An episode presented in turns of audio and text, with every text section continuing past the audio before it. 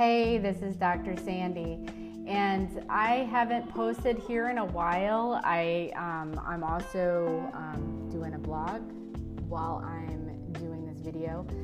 Nursing school, I'm doing the psychiatric NP program, and let me tell you, it is a great experience. I'm very happy to be involved. Um, I had a little bit of a scary moment where my student loans actually ran out and I had to apply for more money.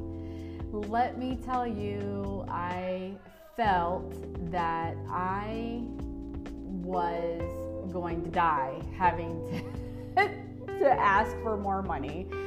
Was like I felt like I kept like using the shovel and see how much more debt I can get myself into. But um, all in all, I am thankful I was able to get more money. I got started with this program and dove right in, and it is actually, um, I'm thankful to be in it. Um, and that even though that I'm paying $3,600 extra each term to be involved with the program because it's out of state, um, what do you do? You know, that's how they get you and probably the following year it will probably be um, back to basic tuition or even maybe a thousand dollars more. So it is what it is right? In order to be able to succeed in life you have to break through and take that risk and to be able to uh, keep moving forward um, and to achieve your goal is the only way um, by just keep moving forward is the only way that you're able to achieve them.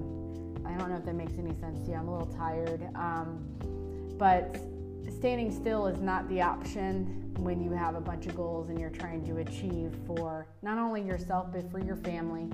And I completely understand um, how that goes. I believe that we should, as nursing instructors and fellow nurses, when we have younger nurses that we're working with, it is vital that we share not only our experiences, but we give them support, especially with things that we know that we could have told ourselves before we got started in the program or when we really needed somebody. Um, so, by all means, it's uh, yeah, it's it's rough, but we're doing it. You're doing it. I'm doing it. I think we're all in school um, we have to crush our goals and we have to keep moving forward. So, yeah, that's all I have to say for right now. And I'll be checking in with you guys. Maybe I won't have as many bags under my eyes. Um, but again, we just have to keep moving forward, uplift each other, and just do what we got to do. All right. Thank you for joining me. Bye.